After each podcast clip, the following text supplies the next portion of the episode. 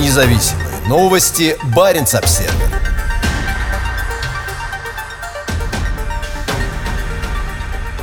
Арктике грозит коллапс. Более сорока процентов зданий на севере России начинают разрушаться. Бывшая твердая почва быстро разрушается. Российский министр природных ресурсов предупреждает, что таяние вечной мерзлоты может нанести огромный ущерб зданиям и инфраструктуре по всей стране. Жара идет, нанося ущерб Арктике. Глобальное потепление ведет к стремительным необратимым изменениям на севере, и Россия – одна из стран, страдающих от этого больше всего. На этой неделе температуры на севере России снова били рекорды. В заполярном поселке Соскылах температура воздуха достигала тридцати одной целой девяти десятых градуса, побив рекорд тысяча девятьсот тридцать шестого года. По данным Росгидромета, средняя температура в некоторых районах побережья Российской Арктики с тысяча девятьсот девяносто восьмого года выросла на четыре целых девяносто пять сотых градуса. Такое развитие ситуации вызывает у Москвы растущее беспокойство. В своем выступлении на девятом Невском международном экологическом конгрессе в конце мая министр природных ресурсов страны Александр Козлов сказал, что более сорока процентов оснований всех зданий на севере имеют деформации, а строительство автомобильных и железных дорог становится все сложнее. По словам Козлова, таяние мерзлоты сегодня является основной причиной двадцати трёх процентов отказов технических систем и двадцати девяти процентов потерь добычи углеводородов. По оценкам ведущих российских ученых, к две тысячи пятидесятому году деградация мерзлоты нанесет ущерб на сумму около пяти триллионов рублей, что составляет примерно четверть всего российского федерального бюджета. «Что будет с нашими городами через десять, пятьдесят, сто лет?» задал на конференции вопрос губернатор Заполярного Ямало-Ненецкого округа Дмитрий Артюхов. Его беспокоит продолжение масштабного строительства в регионе, значительная часть которого ведется без использования адаптированных к условиям региона технологий. По словам Артюхова, последние геологические карты региона датируются восьмидесятыми годами прошлого века. И сегодня каждый строитель, который приходит на любой проект, не имеет четкого документа, который ему подскажет, как поведет себя вечная мерзлота и какой запас прочности необходимо заложить на то, чтобы объект прослужил заложенный ему срок, сказал глава региона. В этом году Минприроды запускает новую государственную систему мониторинга вечной мерзлоты. Для ее создания будет использована существующая наблюдательная сеть Росгидромета. Сама работа будет разбита на два этапа. Как сообщает Минприроды, первый, пилотный этап с две тысячи двадцать второго по две тысячи двадцать четвёртый годы будет посвящен разработке методов и технологий мониторинга на основе опыта пунктов, работающих на Шпицбергене, Земле Франца-Иосифа и Северной Земле. Таяние вечной мерзлоты уже сказывается на операторах арктической инфраструктуры, в том числе нефтегазовых объектов. По утверждениям экспертов, разлив двадцати одной тысячи тонн дизельного топлива на Таймыре в две тысячи двадцатом году стал результатом деградации грунта под крупным топливным резервуаром. По оценкам ученых Российского института криосферы Земли, граница зоны сплошной мерзлоты за последние сорок лет сместилась более чем на тридцать километров к северу. А каждый год из-за оттаивания вечной мерзлоты в береговой зоне Северного Ледовитого океана Россия теряет до пятисот квадратных километров территории. По словам директора института Дмитрия Дроздова, процесс необратим и остановить его невозможно. Таяние замерзшей тундры повышает риск распространения новых смертельных заболеваний. Среди возбудителей многочисленных инфекционных заболеваний, хранящихся в вечной мерзлоте, есть в том числе споры сибирской язвы. Баренц-Обсервер. Вступил в силу мораторий на промысел рыбы в центре Арктики. двадцать пятого июня вступило в силу международное соглашение о запрете промышленного лова в открытой части Северного Ледовитого океана, подписанное три года назад девятью странами, в том числе Канадой и Европейским Союзом. Это важное соглашение касается ответственного управления океаном и необходимо для защиты этого стремительно меняющегося района, уже подвергшегося воздействию изменения климата и угрозе незаконного рыболовства, заявила в пятницу министр рыболовства, океанов и береговой охраны Канады Бернадетт Джордан. Работая с другими странами и опираясь на традиционные знания коренных народов Арктики, Канада помогает защитить разнообразные и динамичные экосистемы Арктики для будущих поколений. Международное соглашение о предотвращении предотвращение нерегулируемого рыболовства в открытой части Северного Ледовитого океана является юридически обязывающим и рассчитаны на шестнадцать лет, после чего стороны соглашения, которыми помимо Канады и ЕС выступают Китай, Япония, Россия, Исландия, Норвегия, Южная Корея, США и Дания, смогут продлевать его на пятилетние сроки. Сейчас промышленный лов в открытой части Северного Ледовитого океана невозможен из-за условий окружающей среды, но продолжающееся потепление в Арктике означает появление такой возможности в будущем. В две тысячи двенадцатом году более двух тысяч ученых со всего мира подписали открытое письмо с призывом ввести мораторий на промышленный промысел в Арктике, заявив, что науке слишком мало известно об этом ранее недоступном районе и имеющихся там рыбных запасах. Цель соглашения заключается в том, чтобы дать ученым время лучше изучить район, площадь которого составляет порядка двух целых восьми десятых миллиона квадратных километров. У сторон соглашения есть два года на разработку совместной программы научных исследований и мониторинга, задачей которого будет определить возможность устойчивого промысла имеющихся в этом районе рыбных запасов. Это первое многостороннее соглашение такого рода, в котором применяется юридически обязывающий предупредительный подход для защиты района от промышленного промысла до начала такого промысла, говорится в пресс-релизе Государственного департамента США. Баренц-Обсервер. Гигантская подлодка специального назначения вышла на ходовые испытания в Белом море. Атомная подводная лодка К триста двадцать девять «Белгород» – крупнейшая в мире подлодка, построенная за последние тридцать лет.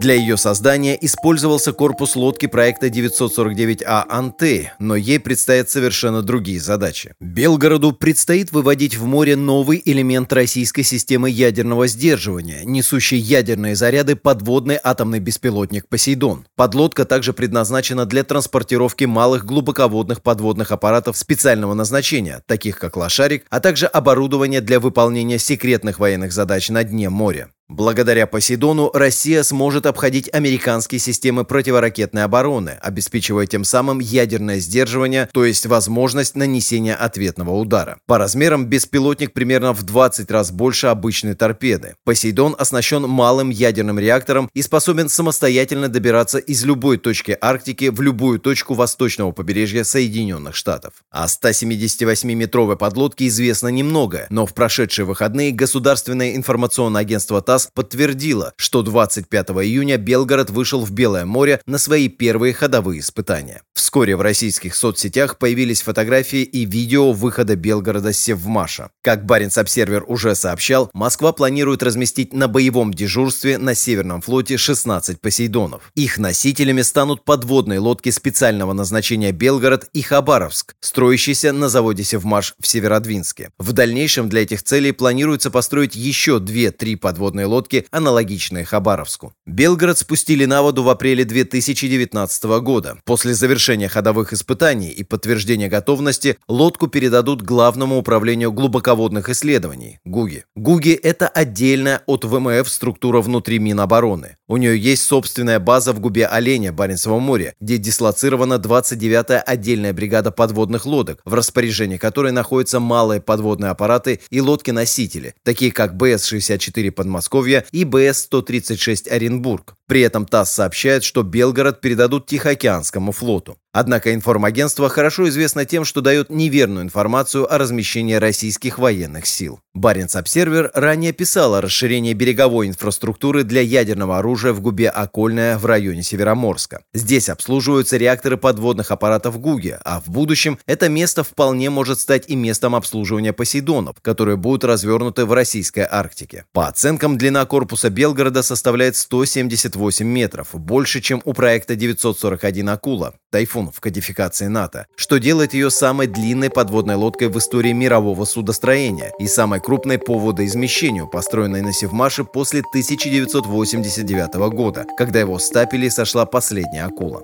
Считается, что на «Белгороде» установлено от четырёх до шести аппаратов для запуска беспилотников «Посейдон», оружие, существование которого первым неожиданно подтвердил президент Владимир Путин в своем ежегодном послании Федеральному собранию в марте две тысячи восемнадцатого года.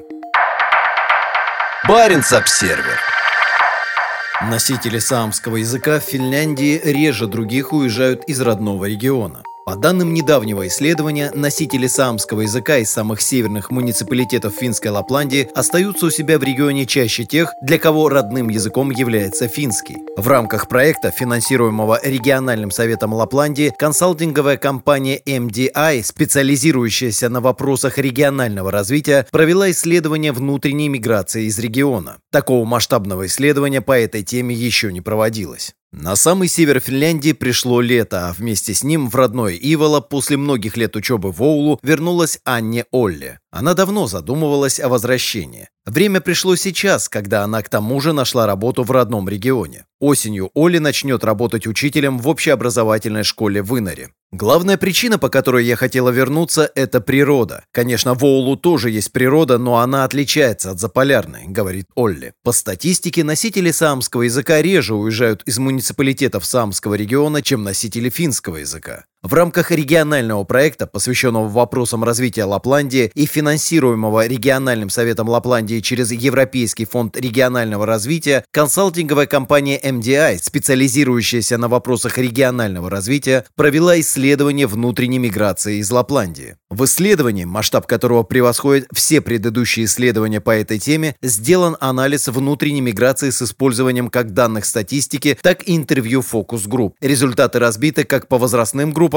так и по муниципальным образованиям и будут полезны тем, кто занимается вопросами развития муниципалитетов и всего региона. Носители саамского языка менее склонны уезжать из Инари, Энантёки и Уцьёки, чем носители финского языка. И это исключительное явление для всей Финляндии, рассказал Расмус Ара из эм ди ай. Секретарь по защите языков саамского парламента Финляндии Анне Кирсти Айкио считает, что у саамов сильнее чувство принадлежности к своему региону, чем у носителей финского языка, и поэтому показатели миграции у них ниже. Думаю, что саамы также хотят уделять внимание саамскому языку и саамским вопросам, и поэтому считают, что на них лежит моральная ответственность оставаться и работать в своем родном регионе, говорит Айкио. Олли уехала в Оулу в две тысячи двенадцатом году, где она до недавнего времени изучала Изучала в университете естественные науки. Изначально она хотела заниматься наукой, но в итоге стала учителем естественных наук. Для Оли важно работать на своем родном северно-саамском языке.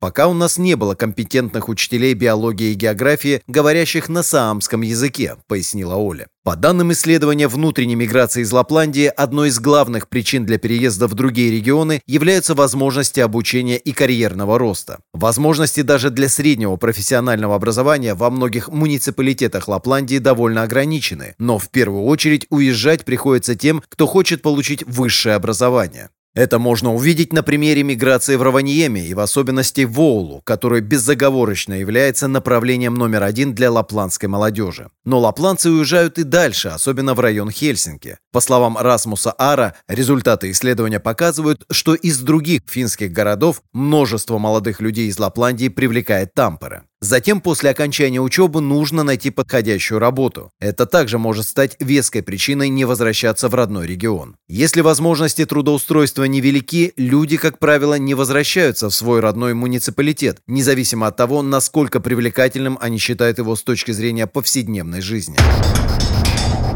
Самое сложное – найти жилье. По словам секретаря по защите языков Анне Кирсти Айкио, саамы привыкли зарабатывать себе на жизнь из нескольких источников. Традиционно саамы привыкли работать в нескольких сферах одновременно, обеспечивая себе доход таким образом. Оля также рассказала, что помимо работы учителем будет участвовать в ряде проектов. Самая большая проблема при переезде – это найти жилье. Единственное доступное жилье – это большие дорогие дома, а дом поменьше найти очень сложно. Сейчас я живу во временном жилье и стою в очереди на квартиру. Оля надеется успеть найти хорошее жилье до конца года, когда на север также переедет ее супруг.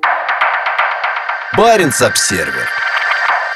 Мурманчанина обвиняют в терроризме из-за поста о Путине. Через полтора года после призыва во ВКонтакте к смерти Владимира Путина Олегу Ковалеву грозит до семи лет заключения по обвинению в терроризме. В декабре две тысячи девятнадцатого года мурманчанин резко высказался в отношении президента в соцсети. Ковалев призвал к возвращению смертной казни в России и повешению Путина и всей кремлевской элиты. Путин убийца, Путин вор, смерть фашисту Путину, смерть всем его приспешникам, даешь революцию в России, написал Ковалев, сообщает портал ОВД-Инфо. Вскоре им заинтересовалась прокуратура, и Ковалеву было предъявлено обвинение в экстремизме. В июне этого года стало известно, что теперь его также обвиняют в терроризме. Ковалев признал себя виновным по обвинению в экстремизме, но не согласен с обвинениями в терроризме, пишет ОВД-Инфо. «Я полностью признаю свою вину по части два статьи двести восемьдесят «Призывы к экстремизму», но не согласен с переквалификацией», рассказал Ковалев информагентству. По его словам, он удалил свою страницу в ВК еще до задержания полиции. Следователи сказали Ковалеву, что в дело добавлены еще три эпизода, но не раскрыли детали. За последний год число случаев обвинения в экстремизме и терроризме в России значительно выросло. Самым известным из них является преследование Алексея Навального и его фонда борьбы с коррупцией. В начале две тысячи двадцать первого года аналогичные обвинения, что и Олегу Ковалеву, были предъявлены жительнице Коми на севере России. В период с декабря две тысячи восемнадцатого года по март две тысячи двадцатого года Елена Радвикова опубликовала в ВК несколько комментариев, которые стали основанием для обвинения в экстремизме и терроризме. По мнению ФСБ, Радвикова испытывает стойкую неприязнь к депутатам Госдумы, федеральным чиновникам и президенту, пишет Север Реалии. Баренц-Обсервер. ФСБ пришла на судоремонтный завод в Мурманске.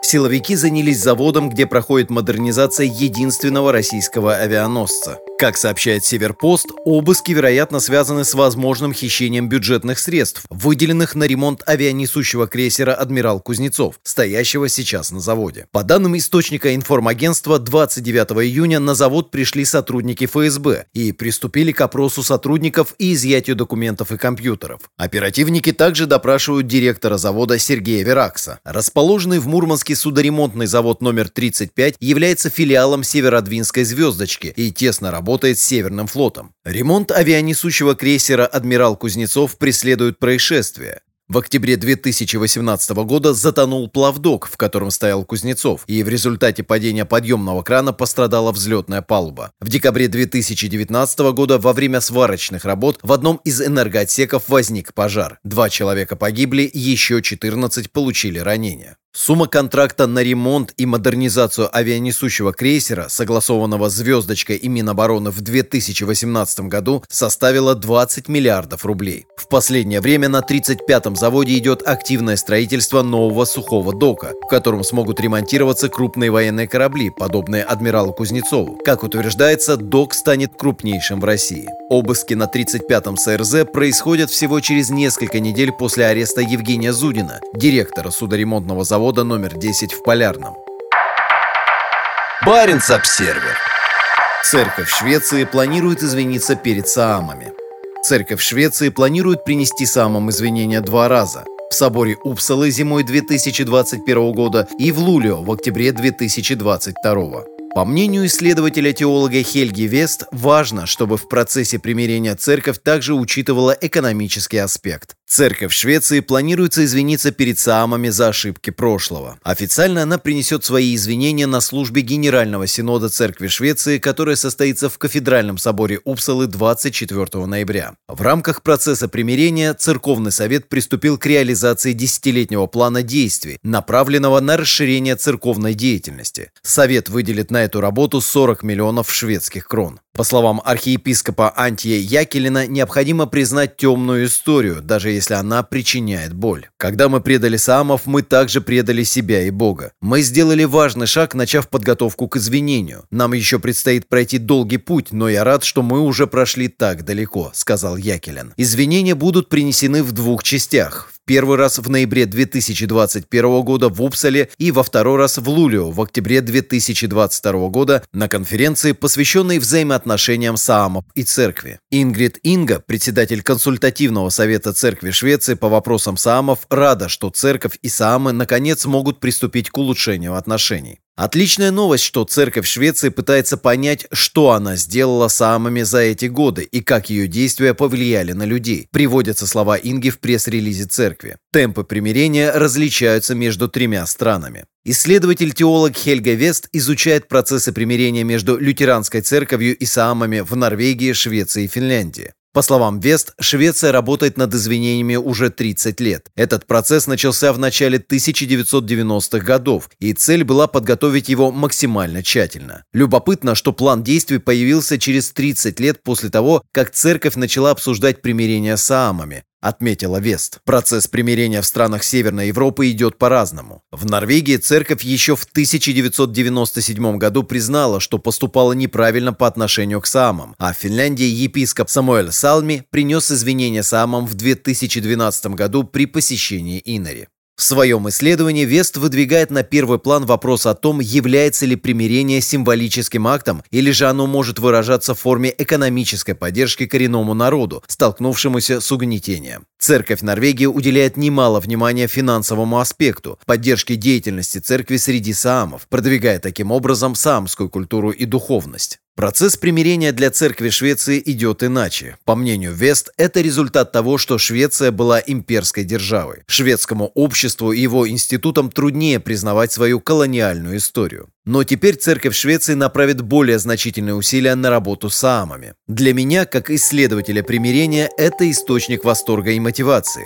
Я понимаю их решение так, что церковь хочет увеличить финансирование своей деятельности по саамским вопросам. Похоже, что они включили в свою работу по примирению экономический аспект, и мне кажется, что это окажется более действенным, чем другие меры, сказала Хельга Вест. Баренц-Обсервер. Северный флот перебрасывает большие боевые корабли в Балтийское море. Во время межфлотского перехода из Баренцева в Балтийское море будет проведено несколько учений по боевой подготовке. Переход российских кораблей совпал по времени с началом у берегов Норвегии противолодочных учений НАТО «Стремительный мангуст». Три крупнейших боевых корабля российского Северного флота во вторник утром вышли из Североморска, взяв курс на запад. Это ракетный крейсер «Маршал Устинов», большой противолодочный корабль «Вице-адмирал Кулаков» и новый большой десантный корабль «Петр Моргунов». Как сообщает пресс-служба Северного флота, корабли сопровождают небольшое спасательное буксирное судно «Алтай». В сообщении пресс-службы флота говорится, что во время перехода в Балтийское море отряд отработает задачи совместного маневрирования и проведет несколько учений в рамках курса боевой подготовки надводных кораблей ВМФ. В какой момент перехода будут проходить учения, не уточняется, но пока Северным флотом не опубликована нота уведомлений летному составу для каких-либо районов международных вод у побережья Норвегии. Традиционно в конце июня, начале июля Северный флот отправляет с Кольского полуострова корабль и атомную подводную лодку на военно-морской парад в честь Дня ВМФ в Санкт-Петербурге. В этом году День ВМФ празднуется в воскресенье двадцать пятого июля. Американцы в Арктике. Пока российские военные корабли проходят Баренцево море, американский эсминец «Рузвельт» типа «Арли Берг» пришел на север Норвегии для поддержания боевой готовности ВМС США в Арктике. В понедельник экипаж корабля, входящего в состав шестого флота США, сообщил о том, что провел в Арктике боевые стрельбы, не уточнив конкретного места учений. Учения НАТО. Во вторник, двадцать девятого июня, у побережья Норвегии начинаются ежегодные противолодочные учения НАТО «Стремительный мангуст», в которых принимают участие Канада, Дания, Нидерланды, Великобритания и Норвегия. В них также будут задействованы самолеты морской разведки Германии, Норвегии, США и Канады, которые будут вылетать с аэродромов Кефлавик, Аньоя и Лосимут. Учения продлятся до девятого июля. Баренц-Обсервер. Путин опасается таяния мерзлоты, но сомневается, что оно вызвано человеком. Российский президент подчеркивает, что таяние в Арктике может иметь разрушительные последствия для его страны, но он по-прежнему сомневается в том, что оно вызвано деятельностью человека. Это была очередная марафонская прямая линия. Во время хорошо срежиссированного представления Путин получал звонки и отвечал на вопросы о положении дел в стране, начиная от состояния жилья в сельской местности до занятости и отношений с зарубежными странами и изменения климата. Отвечая на вопрос о происходящих в стране экологических изменениях, Путин не оставил сомнений в том, что глобальное потепление может иметь пагубные последствия. При этом он выразил особую озабоченность таянием вечной мерзлоты. Часть нашей территории, а это примерно семьдесят процентов, находится в северных широтах. У нас там и населенные пункты, и инфраструктура расположены. И если это все будет таять, то это приведет к серьезным, очень серьезным социальным, экономическим последствиям. подчеркнул президент. «И мы должны быть к этому, безусловно, готовы», – сказал он. Он также пояснил, что из-за засухи ряду традиционно сельскохозяйственных территорий страны потенциально грозит опустынивание. Но, похоже, Путин не готов полностью признать, что изменение климата – это результат деятельности человека. На прямой линии он дал ясно понять, что не все считают человека виновным в глобальном потеплении и что на планете происходят естественные периодические изменения климата. По словам президента, некоторые считают, что вот здесь могут наступить необратимые процессы, которые могут привести нашу планету к состоянию Венеры, на поверхности которой, как мы знаем, где-то пятьсот градусов по Цельсию. Несмотря на климатический скептицизм, сегодня Путин, похоже, все больше признает серьезность проблем, вызванных изменением климата, и принимает меры по борьбе с ним. На прямой линии он заявил, что федеральным правительством разработан план действий по борьбе с изменением климата и что Россия будет принимать участие в международных усилиях по поглощению углекислого газа. Рост внимания вопросам климата нашел свое отражение и в выступлении Путина на недавнем международном климатическом саммите. В присутствии мировых лидеров российский президент подчеркнул, от успеха этих усилий во многом зависит судьба всей нашей планеты, перспективы развития каждой страны, благополучия и качества жизни людей. Всего несколько лет назад Путин, наоборот, открыто говорил, что изменение климата принесет России пользу. Выступая на форуме «Арктика. Территория диалога» в две тысячи семнадцатом году, он подчеркнул, что изменение климата положительно сказывается на развитии российской Арктики. С изменением климата наступают более благоприятные условия для использования этого региона в экономических целях, сказал он, указав на огромный рост судоходства по Северному морскому пути. Путин утверждал, что с глобальным потеплением ничего нельзя сделать. «Я согласен с теми, кто считает, что вопрос не в том, чтобы предотвратить, потому что это невозможно. Это может быть связано с какими-то глобальными циклами на Земле или вообще планетарного значения. Вопрос в том, чтобы к этому приспособиться», – подчеркнул Путин. Баренц-Обсервер. Финский лесопромышленный гигант закрывает производственные объекты. Компания Stora Enso объявила об официальном закрытии целлюлозно-бумажных комбинатов в финском Кеме и шведском Кварнсведене. семнадцатого июня Stora Enso объявила, что полностью остановит бумагоделательные машины, а также производство химической целлюлозы и древесной массы на своей промышленной площадке Вейтсилуото в Кеме на севере Финляндии. Параллельно с этим в компании также говорят о возможном закрытии целлюлозно-бумажного комбината в шведском Кварнсведене. Stora Enso – финский производитель целлюлозы и бумаги. Большую часть продукции компания реализует на европейском рынке, хотя у нее есть покупатели и в Азии, Южной Америке и США. Как сообщает компания, это решение стало результатом консультаций в Кеме и переговоров с представителями трудового коллектива. Закрытие означает, что Stora Enso придется сократить мощности по производству бумаги на тридцать пять процентов до двух целых шести десятых миллиона тонн в год, а годовой объем продаж бумаги компании сократится на шестьсот миллионов евро. Это приведет к сокращению доли бумаги в годовой выручке компании примерно на десять процентов. Теперь на производство бумаги будет приходиться чуть более десяти процентов общей выручки Stora Enso. На комбинате в Кеме будет сокращено пятьсот пятьдесят сотрудников, восемьдесят процентов которых были заняты на бумажном производстве, а остальные двадцать процентов – это персонал компании «Эфора», занимающийся обслуживанием оборудования и техники. Примерно двадцати восьми процентам уволенных будут предложены варианты выхода на пенсию, что смягчит последствия от потери работы для сокращенных сотрудников.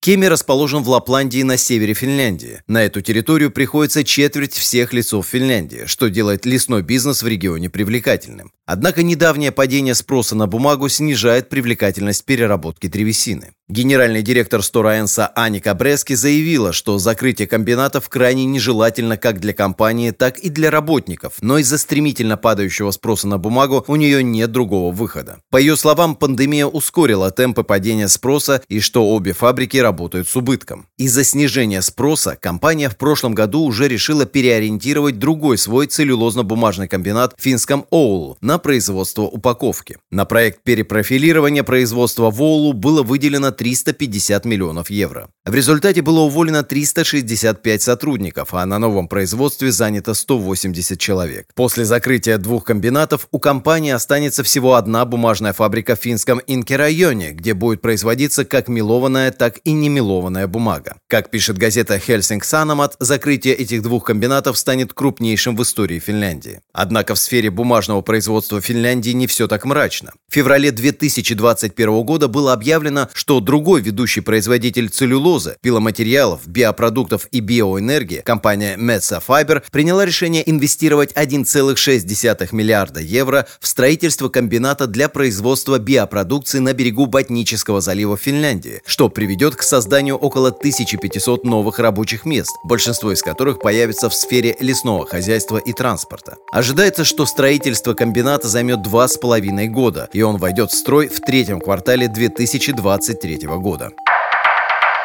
Баренц-Обсервер. Белым медведям на Шпицбергене и в российской Арктике грозит исчезновение. По словам Дага Ван Гравена, изменение климата приведет к исчезновению популяции белого медведя на Шпицбергене и на значительной части российской Арктики. Ван Гравен заканчивает работу на посту председателя группы специалистов по белому медведю Комиссии по выживанию видов Международного союза охраны природы. «Думаю, что через пятьдесят лет белые медведи будут жить только на севере Канады и в Гренландии, на самом западе полярных вод, именуемых зоной последнего льда», объясняет Ван Гравен. «Через пятьдесят лет Северный Ледовитый океан будет свободен ото льда летом. Морской лед будет таять намного раньше весной и замерзать намного позже осенью», рассказал Ван Гравен в интервью о опубликованном Норвежским полярным институтом. Многолетний лед полностью исчезнет, число белых медведей на планете уменьшится, а на Шпицбергене они в основном исчезнут, пояснил он. Старший советник Норвежского полярного института возглавлял международную группу специалистов по белому медведю с две тысячи десятого года. Теперь на посту председателя группы его сменят Кристин Лайдре, представляющая США и Гренландию, и Ник Лан из Канады. Последнее десятилетие оказалось плохим для Арктики и ее экосистем. На огромных территориях на вершине мира наблюдается резкий рост температуры и масштабное таяние морского льда, несущих ужасные последствия для уязвимой арктической флоры и фауны. На сегодня число белых медведей оценивается в двадцать шесть тысяч, из которых от тысячи девятисот до трёх тысяч шестисот обитают в регионе Баренцева моря. По оценкам, популяция медведей на Шпицбергене составляет триста особей. Большинство из них обитает на востоке архипелага и в северных фьордах. Как правило, медведи покрывают огромные расстояния, невзирая на государственные границы. До две тысячи шестого года белый медведь считался экологически устойчивым видом, но теперь его статус изменился на уязвимый. По словам Ван Гравена, сейчас мы видим начало того, что может привести к исчезновению популяции медведей на Шпицбергене. Он призывает к расширению международного сотрудничества по этому вопросу. Абсолютно необходимы международные соглашения по белому медведю, потому что мы видим серьезную глобальную угрозу для вида, подчеркнул он. Он также обеспокоен ростом браконьерства из-за высокой прибыли торговли шкурами медведя. Медведи также страдают от загрязнения окружающей среды и считаются одним из самых загрязненных видов на планете. Исследования показывают в их крови и жировых отложениях высокий уровень таких веществ, как полихлорбифенилы и бромированные огнестойкие добавки. Норвежский полярный институт предупреждает, что в условиях потепления климата высокий уровень токсинов в сочетании с ограниченным доступом к пище может привести к серьезным проблемам для белых медведей в будущем. Баренц-Обсервер. Крупнейшие российские корабли находятся в море. Тяжелый атомный ракетный крейсер «Петр Великий» в четверг взял курс на Баренцево море. До него в море уже вышло несколько крупнейших кораблей российского ВМФ.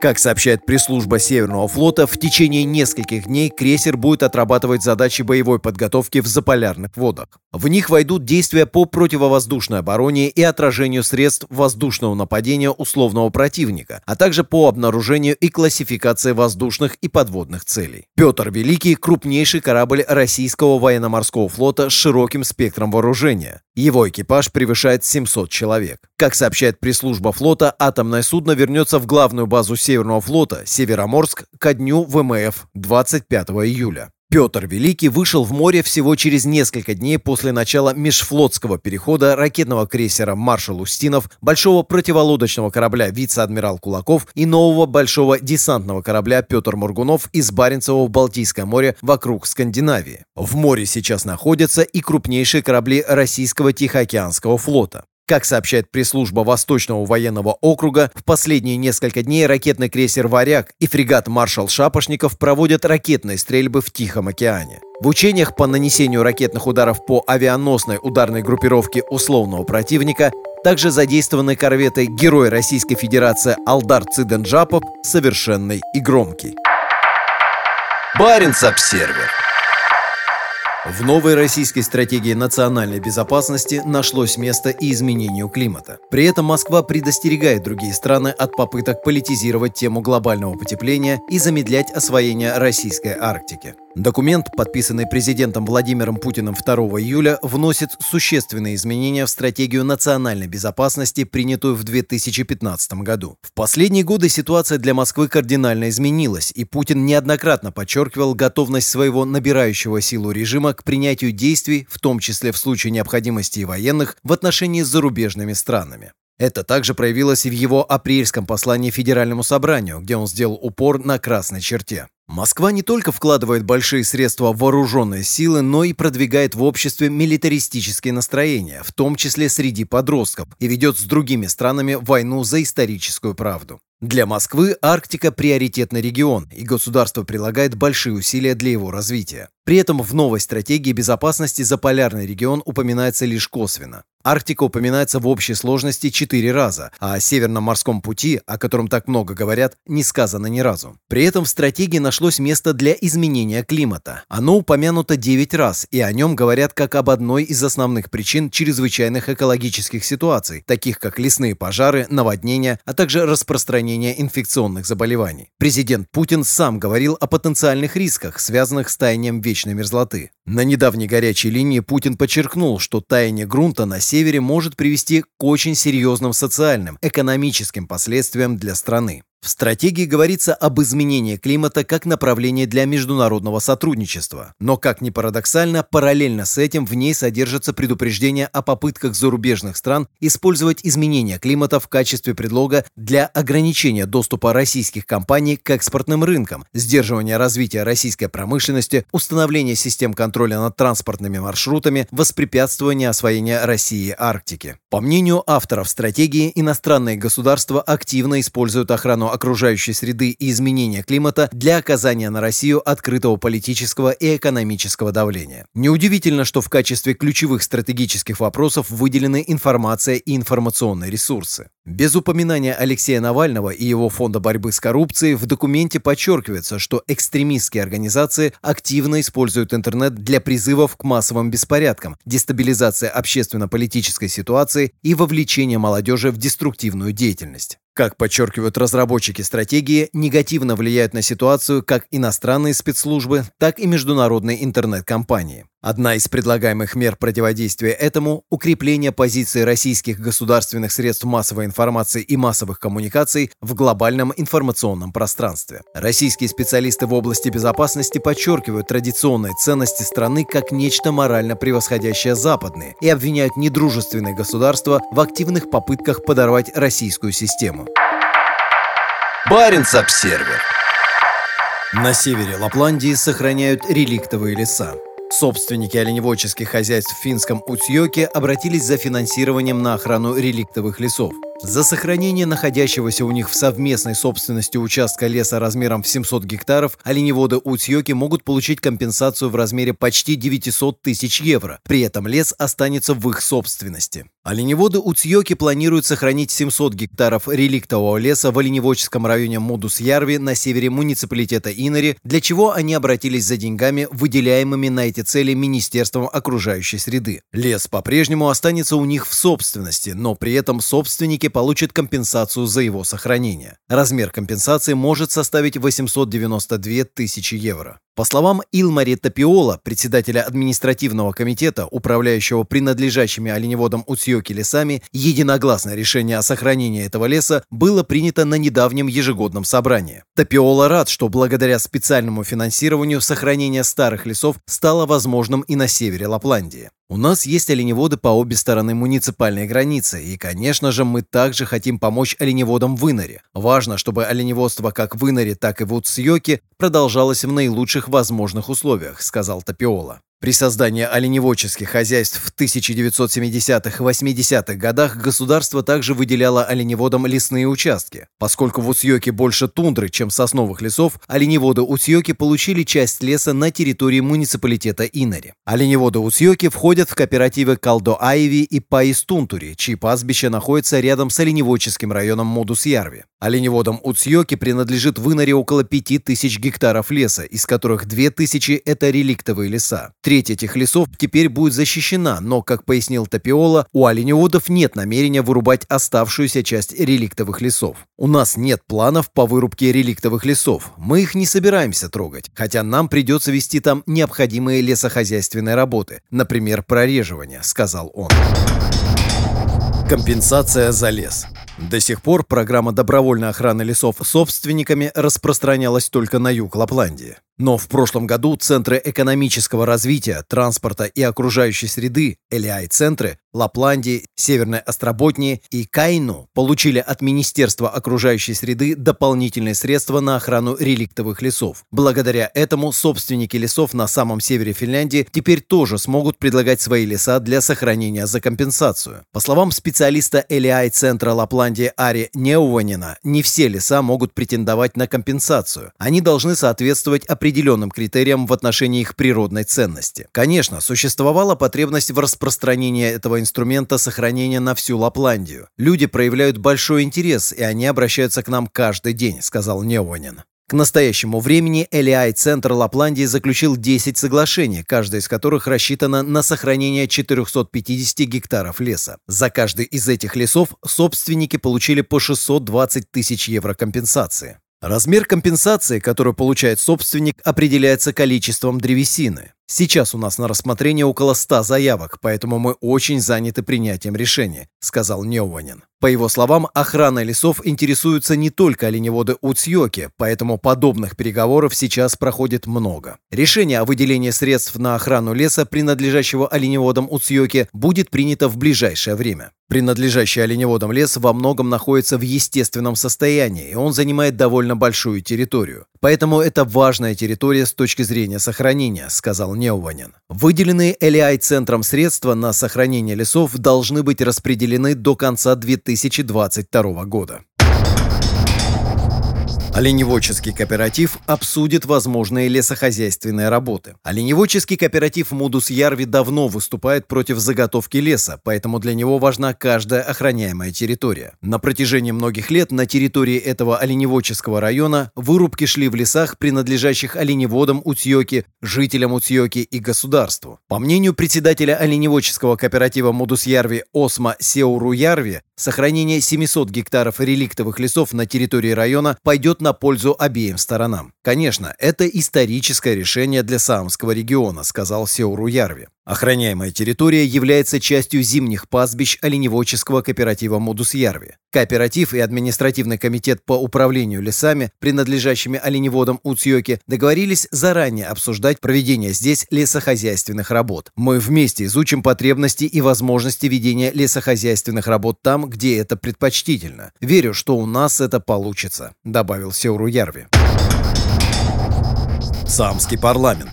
Хороший пример для других лесов в совместной собственности. Председатель Саамского парламента Финляндии Туомас Аслак Юуса доволен решением административного комитета сохранить реликтовые леса. Как пояснил Юуса, Саамский парламент активно занимался этим вопросом на уровне Министерства окружающей среды, поддерживая идею сохранения, предложенную оленеводческим кооперативом Модусьярви и оленеводами Уцьёки. «Я вижу в этом хороший пример собственникам общинных лесов, чтобы они искали возможности получения альтернативного дохода вместо лесозаготовок. Это решение также является хорошим примером того, как увеличить число сохраняемых лесов, в том числе за счет других лесов, находящихся в общественной собственности», — сказал Юусо. Саамский парламент давно хотел, чтобы программа Метса распространилась на самый север Финляндии. Выделение дополнительных бюджетных средств позволяет частным собственникам на территории Саамского региона защищать свои леса, аналогично тому, как это уже давно делается в рамках программы Метса для частных лесов на юге Финляндии. Это хорошее начало, но мы надеемся, что средства на сохранение реликтовых лесов на севере Финляндии будут выделяться и в будущем, сказал в заключение Юуса. Баренц-Обсервер. Первый саамский графический роман переведен на норвежский язык. Первый полнометражный графический роман на северно-саамском языке под названием «Утро гигантов», который иллюстратор Сунна Кити завершила в полном испытании в две тысячи двадцатом году, после почти шести лет работы, тепло принят читателями. Роман занимает уникальное место в саамском искусстве. Это первый полнометражный графический роман, написанный саамским художником для саамской аудитории на северно-саамском языке. До этого издавались более короткие комиксы на саамских языках, но в своей работе Кити сосредоточена на более длинных романах с богатой сюжетной линией. «Я думала, что у меня не получится создать графический роман, потому что считала, что это сложная отрасль, что правда», — пояснила Кити. «Последние годы оказались для издателей неудачными. Отменилось большое число фестивалей, где продаются и рекламируются графические романы, в результате чего многие издатели столкнулись с проблемой продаж. Добиться, чтобы твой графический роман издали, это своего рода подвиг, но упорный труд Кити окупился». Как разносторонне одаренный художник, она сумела не только сделать иллюстрации ко всему роману, но и написать текст.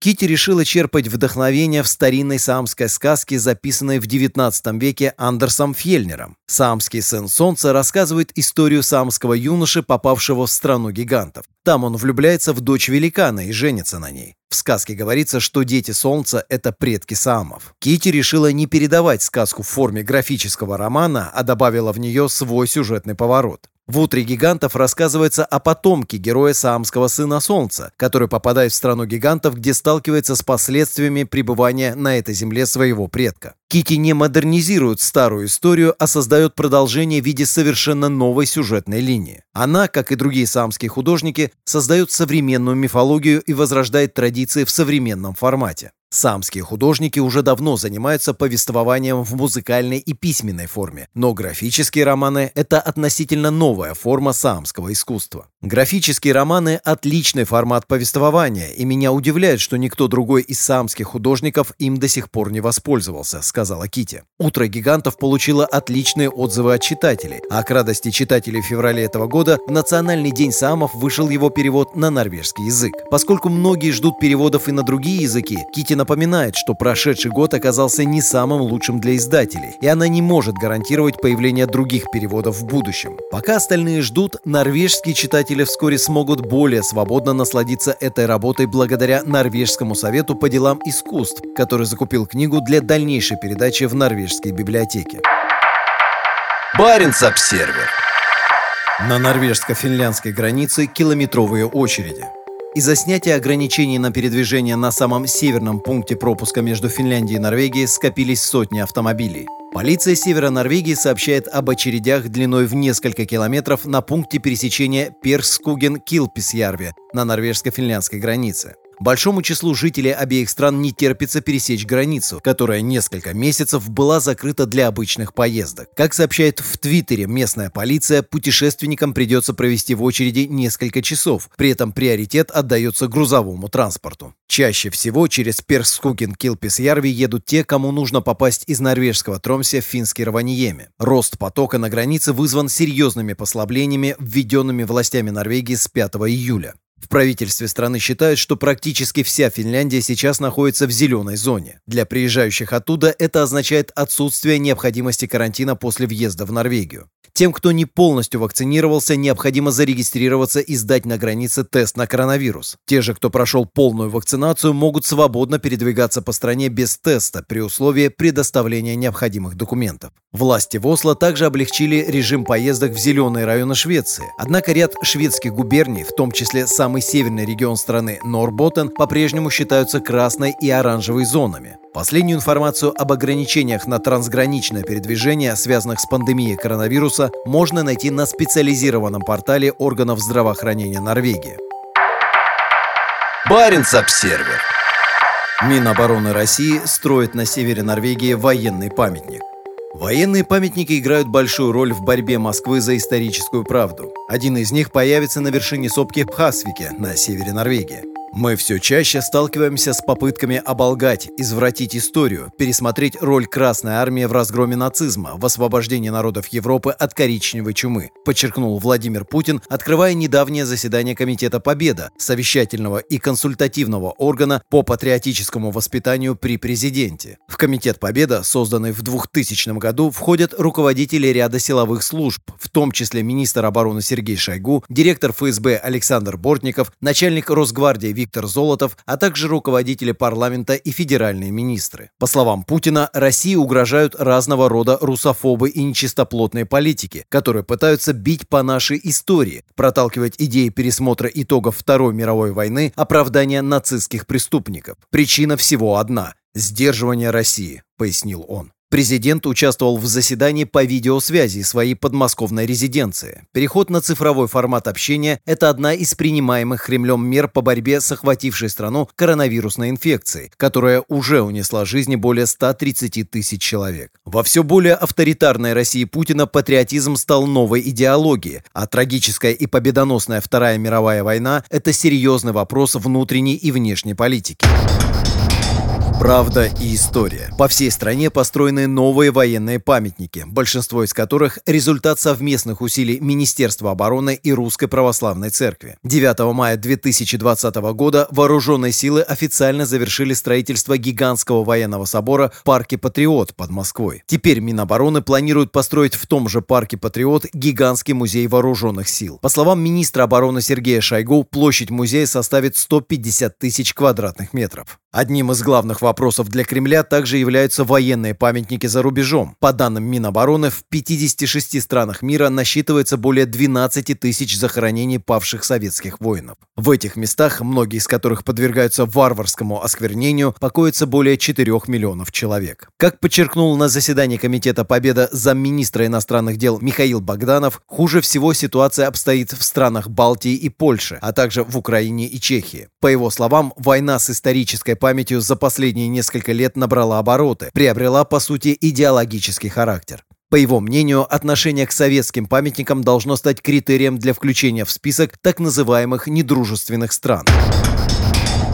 Дружественная Норвегия. Но советские военные мемориалы оскверняют не везде, пояснил Богданов, приведя пример Норвегии как страны, где с должным уважением относятся к советским захоронениям. Он также подробно рассказал о строительстве в этой северной стране нового мемориального комплекса. Памятник установят на вершине сопки в местечке Хасвик на севере страны. В тысяча девятьсот сорок четвёртом году здесь в результате крушения самолета «Каталина» погибло шесть человек. Советские военнослужащие в плохую погоду разбились о сопку, возвращаясь на американском гидросамолете в СССР после подготовки за границей. По словам Богданова, памятник – это совместный проект российских МИД и Минобороны, а его строительство завершилось до конца две тысячи двадцать первого года. Памятник в Хасвике – не первый российский мемориал на севере Норвегии за последние годы. Новые памятники появились в нескольких местах региона. Часть из них посвящена памяти партизан. В июле две тысячи восемнадцатого года совместная российско-норвежская группа, в которую входят парламентарии обеих стран, сыграла важную роль в возведении памятника в районе Вардио в Финмарке. Надпись на памятнике в советском стиле сделана сначала на русском, а затем на норвежском языке. Одним из главных участников группы выступал заместитель главы регионального отделения Русского географического общества в Мурманске Сергей Гончаров. В мае две тысячи двадцать первого года Гончаров был назначен советником по международным делам губернатора губернатора области Андрея Чибиса. Дипломатические усилия. За военными памятниками внимательно следит МИД России и его представительства за рубежом. В Норвегии представители посольства в Осло и генерального консульства в Киркинессе регулярно посещают памятники по всей стране. В апреле-мае этого года генеральный консул Николай Коныгин объездил большое число памятников на территории Северной Норвегии. Дипломат рассказал Баренц-Обсервер, что потерял счет поездкам. По фотографиям на странице генконсульства в Facebook можно сделать вывод, что их было не меньше двадцати. «Это важная часть нашей работы», — пояснил генконсул. «Приятно видеть, как хорошо за ними ухаживают, обновляют, украшают цветами и как местные жители заботятся о них. Это наша общая история», — подчеркнул он. Одним из мест, который Коныгин посетил этой весной, стал заполярный Хасвик. Планируемый в Хасвике памятник давно вызывает неоднозначную реакцию в небольшом норвежском муниципалитете. Российские чиновники официально озвучили свои планы норвежским властям в две тысячи семнадцатом году, после чего Министерство культуры обратилось к властям Хасвика. С тех пор у мэра города Евы Хузбю было несколько встреч с представителями российского посольства, а также российского Министерства обороны.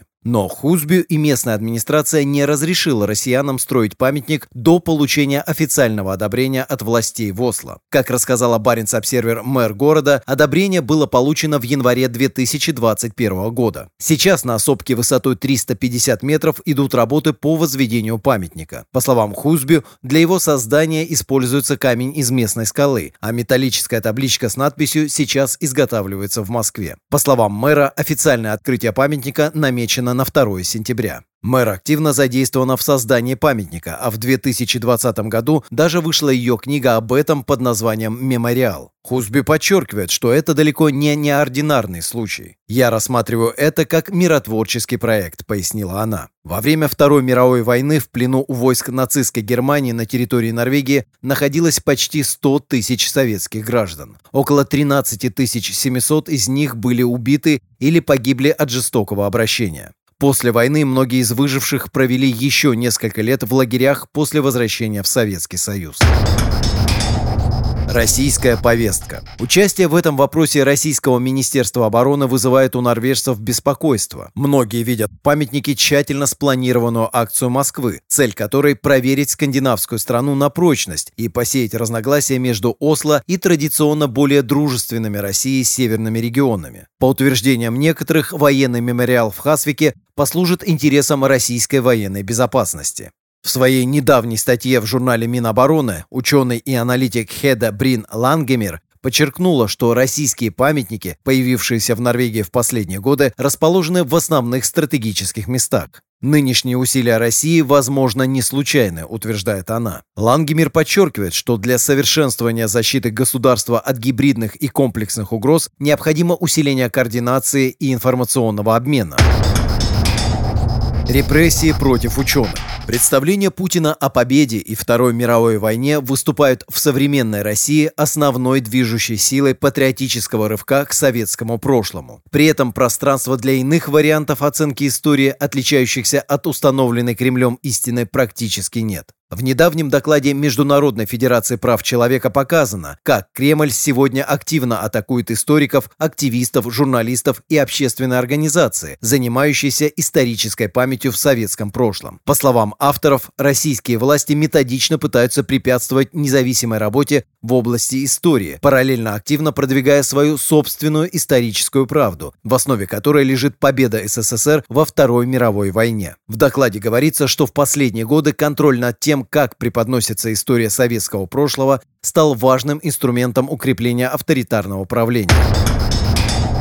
История пограничья. По словам профессора Арктического университета Норвегии Кари Ага Мюглебуст, сегодня Кремль активно эксплуатирует сильную коллективную память населения России о Второй мировой войне. Советский Союз понес огромные потери, и во многих российских семьях живы истории о членах семьи, которые потеряли жизнь и или героически сражались во время войны, рассказала она Баренц-Обсервер. Таким образом, в сегодняшней России война – это важная коллективная память на микроуровне, на местах и в семьях, и эта память активно используется администрацией президента Путина, которая выделяет значительные ресурсы на сохранение и укрепление памяти о том, что без военных усилий Советского Союза совместная победа союзников над нацистской Германией была бы невозможна, пояснила Мюклебуст. По словам профессора, после распада Советского Союза между Россией и соседними государствами Восточной Европы, где считают оккупационными, оккупационной силой не только нацистскую Германию, но и сталинский Советский Союз, разразилась война воспоминаний. Подобные войны памяти бушуют между Россией и, например, странами Балтии и Польши, но не между Россией и Норвегией, пояснила Мюклебуст. Между собой Осло и Москва в основном договорились о том, как трактовать военную историю. Освобождение Советским Союзом Восточного Финмарка в тысяча девятьсот сорок четвёртом году отмечается и празднуется на протяжении всего послевоенного периода. В двусторонних отношениях память об освобождении во время войны и регулярные совместные празднования использовались для дальнейшего развития отношений и снижения напряженности как во времена Холодной войны, так и после распада Советского Союза, пояснила она. При этом профессор подчеркнула, что у обеих стран есть разночтения в понимании войны, в том числе в отношении роли норвежских партизан. Ракеты Путина. Российский президент сам принимает активное участие в формировании нынешнего российского представления о войне. В июне две тысячи двадцатого года он опубликовал статью, в которой подробно описал причины начала войны. Он сильно преуменьшил роль пакта Молотова-Риббентропа тысяча девятьсот тридцать девятого года и возложил основную вину за войну на поляков. За ней в июне две тысячи двадцать первого года последовала еще одна статья, на этот раз в газете Der Zeit, посвященная послевоенному периоду и тому, что он считает посягательством Запада на Россию. Атаки на Запад были основной темой и на заседании Комитета Победа. По словам Путина, все военные действия Запада против России, включая режим санкций и трактование истории, связаны с растущим могуществом страны. Во все времена происходит одно и то же. Как только Россия становится сильнее, сразу находятся поводы для того, чтобы ограничить ее развитие. Как сказал один из наших императоров, нашей огромности боятся все. Президент предостерег от попыток что-то от нас откусить, подчеркнув, что единственной гарантией России от агрессии является развитие ее вооруженных сил. Конечно, возникает вопрос, а каково же состояние и каковы перспективы развития вооруженных сил? Как ни странно, для многих это звучит странно, но у нас более чем все в порядке, сказал Путин на заседании, добавив, что Россия самая современная ядерная держава в мире, и у нее есть то, чего нет ни у кого – гиперзвуковое оружие. По словам Путина, сдерживание со стороны Запада не закончится, потому что многим из наших оппонентов, так их назовем, такая страна, как Россия, просто не нужна. Но она нужна нам с вами и нужна нашим людям, гражданам Российской Федерации. И мы будем делать все для того, чтобы не только сохранить ее, но и упрочить, усилить. А чтобы добиться такой стратегической цели, мы, без всяких сомнений, должны делать все, чтобы сохранить память о том, что происходило в предыдущие годы, память о тех, кто отстоял нашу родину. Баренц-Обсервер. Семга в беде. На ее место претендует захватчик с Дальнего Востока. Из-за опасений за будущее атлантического лосося на нескольких реках севера Норвегии введен запрет на рыбную ловлю. На этой неделе Ассоциация рыболовов и охотников муниципалитета Сёрварангер ввела запрет на рыбную ловлю в нескольких местных реках из-за рекордного сокращения поголовья атлантического лосося. По словам местных рыбаков, реки Карпельф, Мункельф и Клоккерельф пусты. В ассоциации внимательно следят за ситуацией и считают, что состояние запасов ценного лосося в регионе вызывает беспокойство. Нам жаль, что приходится принимать такие радикальные меры, но забота о запасах семги – это самое важное, заявили в ассоциации. Об аналогичной проблеме сообщают рыбаки и надзорные органы по всей Северной Норвегии. В начале этого года власти Норвегии и Финляндии объявили о запрете лова семги в реке Тана, Тенайоке, на неопределенный срок. В последние годы в реке, считающейся одной из лучших и самых известных лососевых рек на севере Скандинавии, наблюдается резкое сокращение запасов семги. Местные жители как на норвежском, так и на финском берегу в отчаянии. Для многих река – это место работы и источник существования. «Это радикальное решение, которое местные жители не одобряют», рассказал Баренц-Обсервер местный рыбак и политик Аслат Хольмберг. У стремительного сокращения запасов атлантического лосося есть ряд причин, а ученые и местные жители говорят о нескольких негативных факторах, часть которых связана с изменением климата. Одним из главных негативных факторов является резкое нашествие горбуши, вида, обычно обитающего в водах Тихого океана. Сейчас рыбаки находят в реках огромное количество этой незваной рыбы. На местном уровне принимаются меры, чтобы не допустить вытеснения горбуши и семги, но задача слишком сложная. По данным Ассоциации рыболовов и охотников Сёрварангера, всего за девять дней в ловушке на одной из местных рек попало две тысячи семьсот особей горбуши. За весь две тысячи семнадцатый год их было всего восемь. Большая часть пойманной рыбы уничтожается. В шестидесятых годах прошлого века горбуша была выпущена советскими учеными в реки севера России. Несколько десятилетий ее распространение было умеренным. Затем, после две тысячи пятнадцатого года, ее запасы стали стремительно расти, и теперь она встречается на большей части побережья Норвегии. Но наиболее серьезная ситуация сложилась в Финмарке на востоке страны, и сейчас норвежские природоохранные органы оказывают поддержку местным усилиям по искоренению захватчика, выделяя местным ассоциациям рыболовов финансирование для вылова горбуши. Больше всего горбуши заходят в реки восточного Финмарка, и именно здесь мы хотим сказать, концентрировать наши усилия, заявила глава норвежского агентства по охране окружающей среды Элен Хамбру. Если нам удастся удалить большую часть горбуши в этом районе, у нас появится буферная зона с Россией, которая будет способствовать предотвращению дальнейшего распространения вида в западном и южном направлениях, подчеркнула она. Но сейчас горбуши слишком много, чтобы с ней можно было справиться только усилиями на местном уровне. В Сёрварангере местные рыбаки планируют установить на реках специальные ловушки, способные эффективно отделять все семгу от горбуши, но это случится не раньше две тысячи двадцать второго года. Баренц-Обсервер. Арктическую научную станцию могут возродить.